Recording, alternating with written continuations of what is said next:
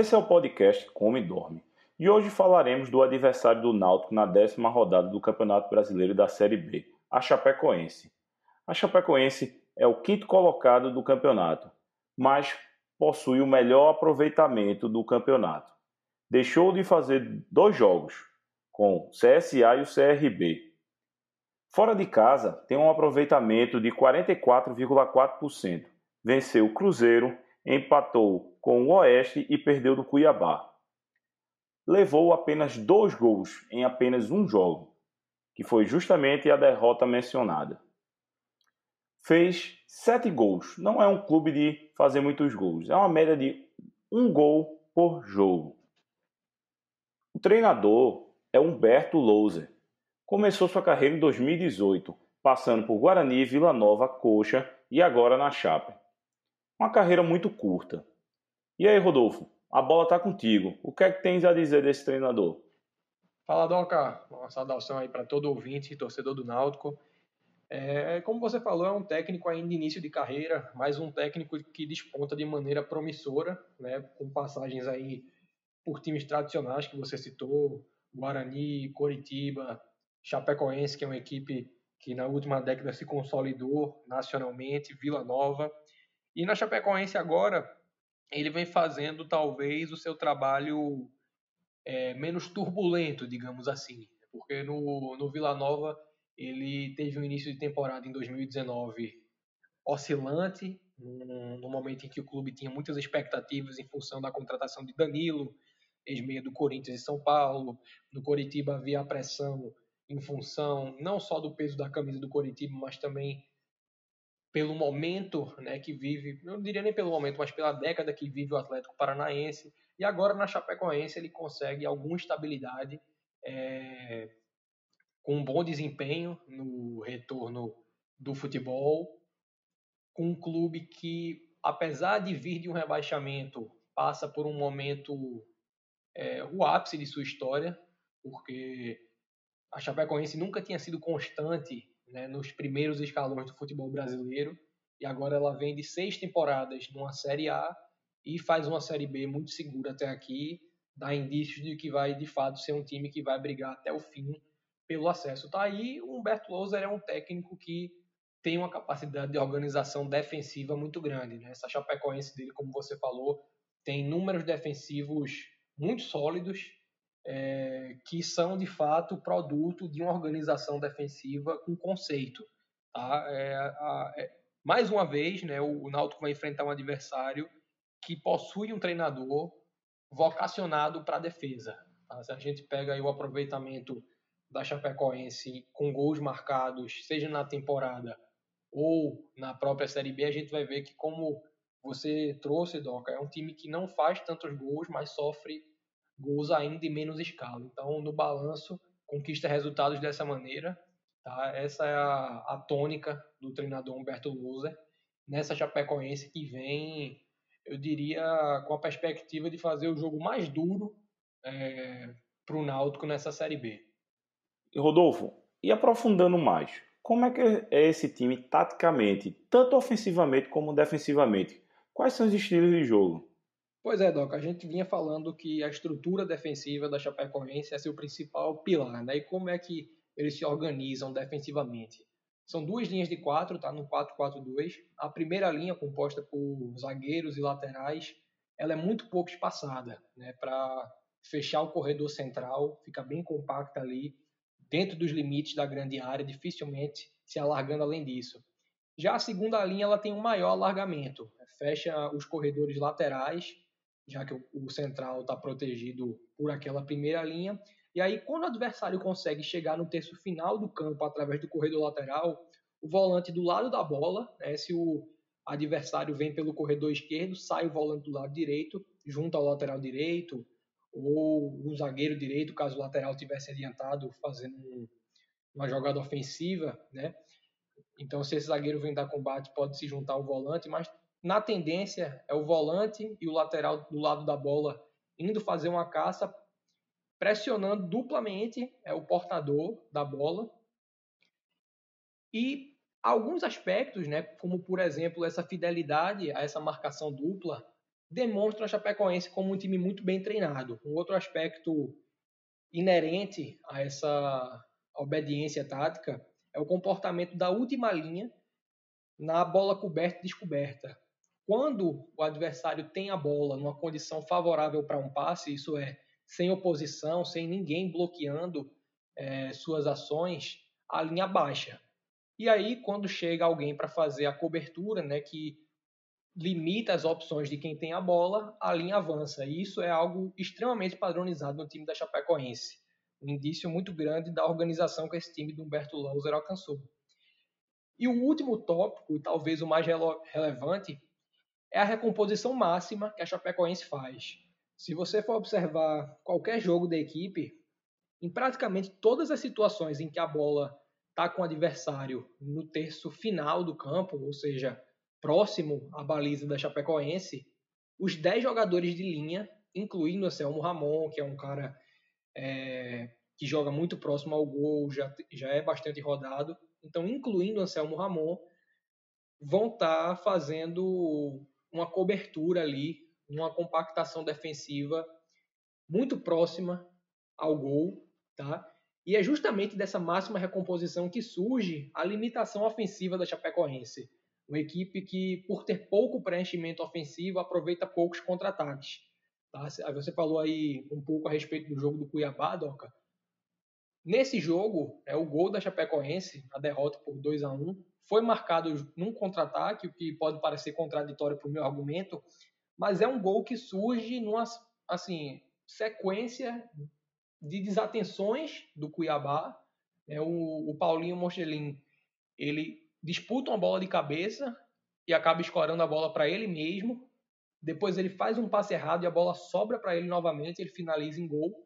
Mas dificilmente a gente vai ver a Chapecoense fazendo transições ofensivas muito agressivas, porque ele está com os 10 jogadores no campo de defesa muito próximos ao seu gol. Então o time todo tem que sair e não vão ser muitos jogadores que vão fazer ações de alta intensidade para que a Chapecoense chegue em superioridade próximo ao gol do Náutico, tendo que percorrer praticamente o campo inteiro. Tá, mas aí ofensivamente eles se organizam num 4-2-3-1, com o Matheus Ribeiro, que é lateral de origem, atuando como extremo pela direita, o Paulinho Mochelin pela esquerda e o Anselmo Ramon centralizado. Não, não foge muito disso, muito disso. É um time que marca poucos gols em função dessa priorização tá, para a proteção da meta, para impedir que o adversário tenha superioridade próxima ao seu gol. E é um balanço, né? Tudo no futebol se resume a escolha. Se você prioriza a defesa, você tem a possibilidade de tomar poucos gols e, em consequência, você vai ter menos condição para marcar. É, desse balanço que, que surgem grandes equipes, né?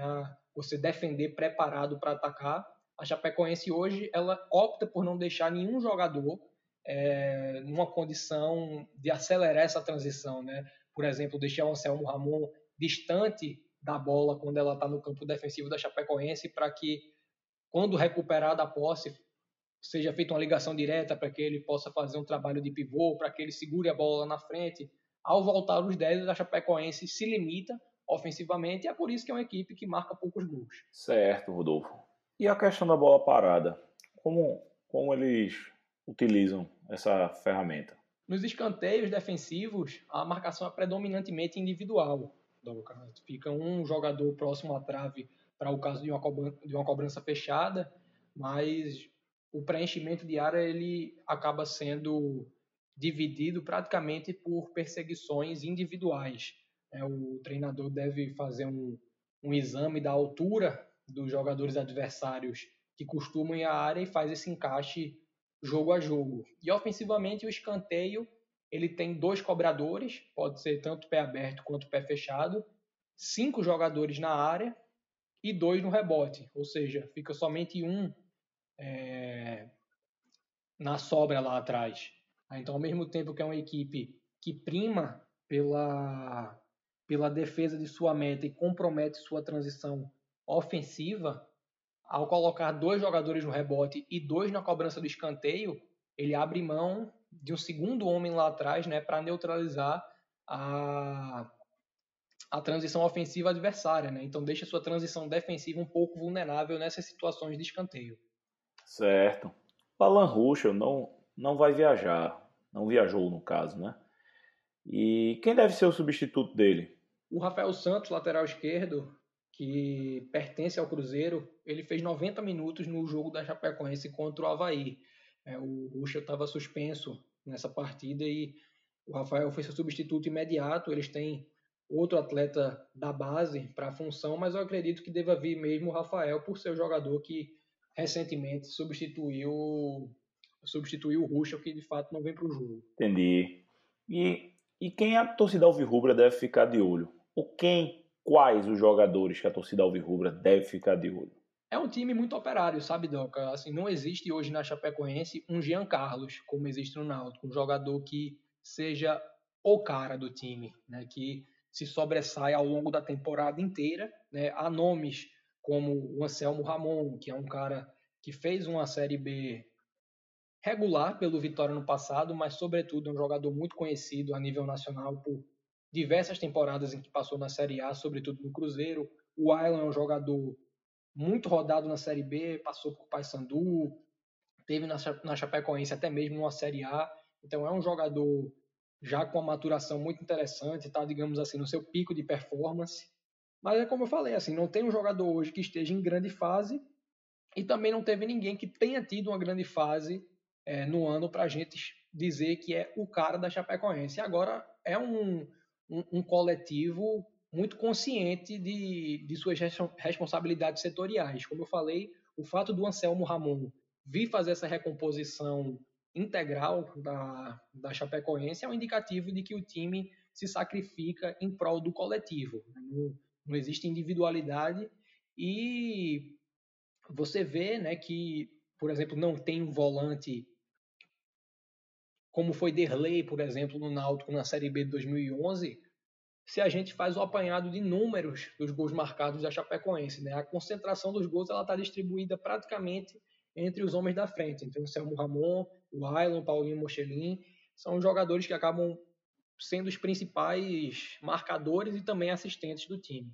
Agora uma rapidinha de só por curiosidade, algum jogador passou no futebol pernambucano?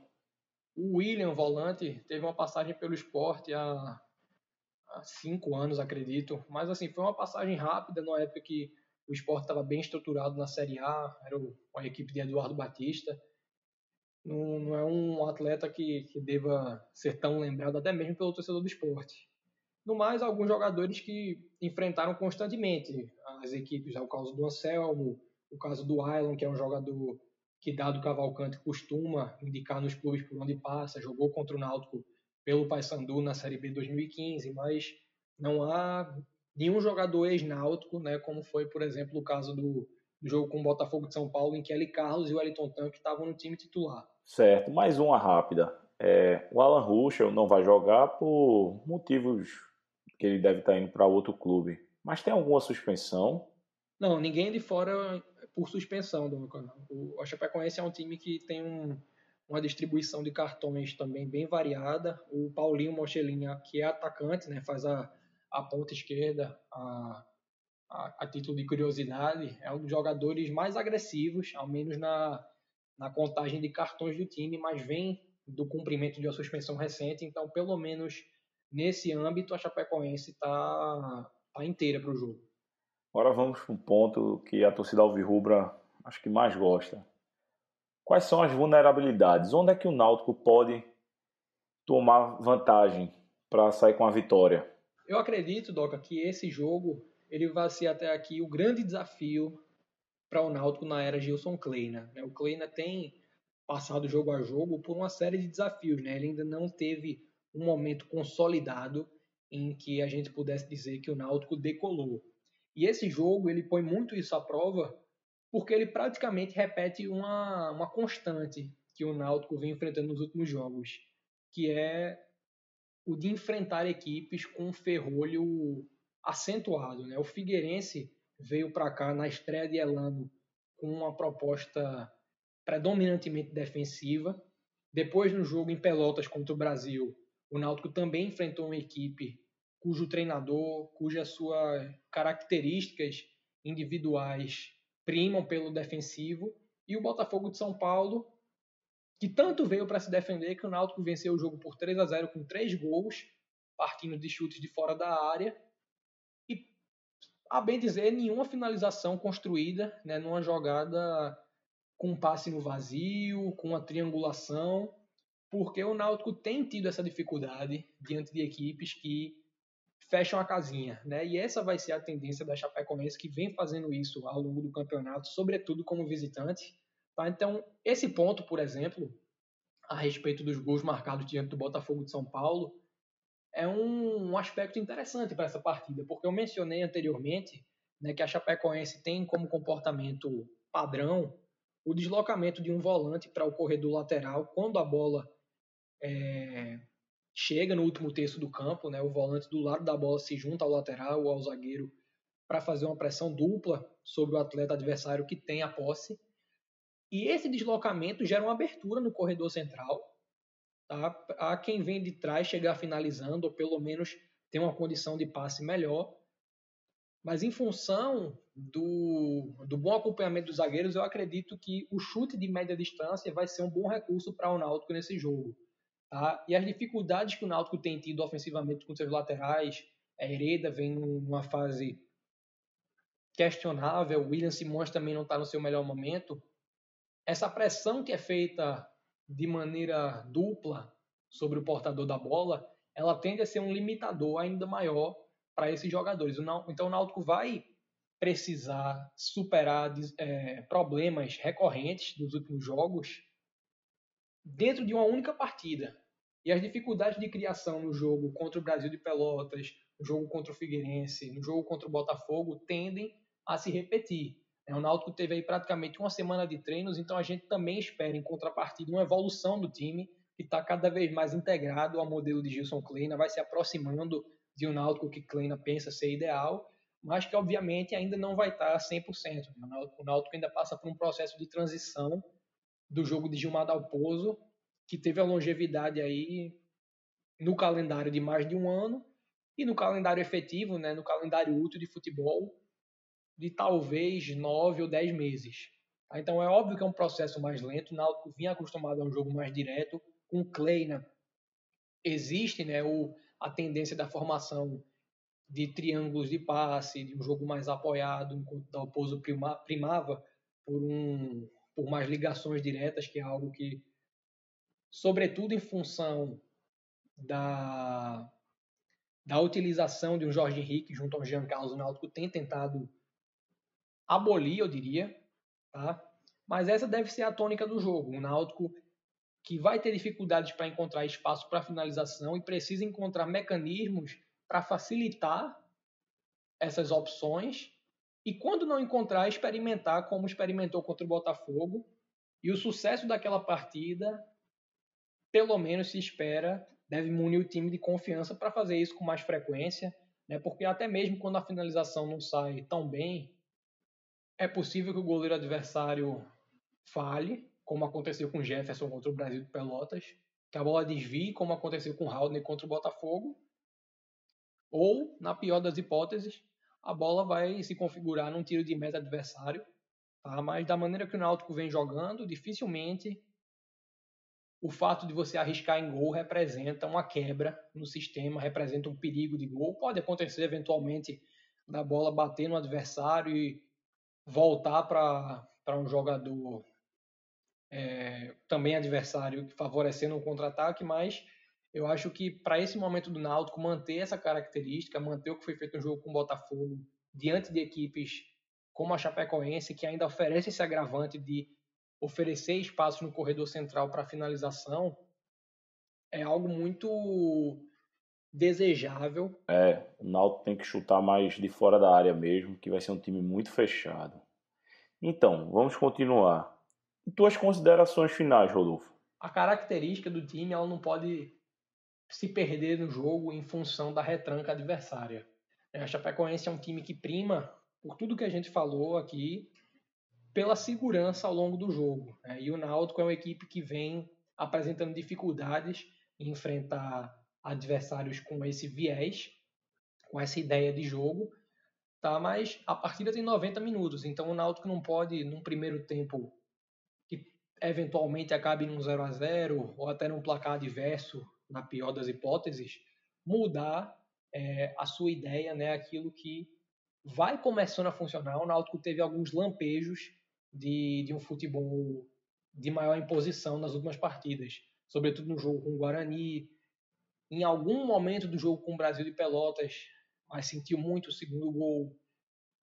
Tá? Então, manter o que vem sendo proposto por Kleina é fundamental por duas situações. A primeira é a busca pelo resultado. Tá? Se o Náutico tem uma ideia de jogo que vai sendo construída, ele tem que buscar os resultados a partir dela, porque quebrar a proposta ao longo da partida vai trazer, ao meu ver, mais dificuldades. Em segundo, para que essa consolidação do modelo seja cada vez mais rápida. Né? O que está sendo rápido precisa ser ainda mais acelerado para que o Náutico faça uma campanha segura, tá? chegue na reta final já bem encaminhado.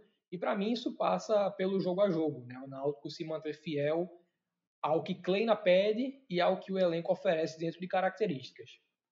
Tá bom, meu amigo. Então a gente vai se despedir agora do nosso podcast. Vamos torcer amanhã por uma vitória do nosso grande time.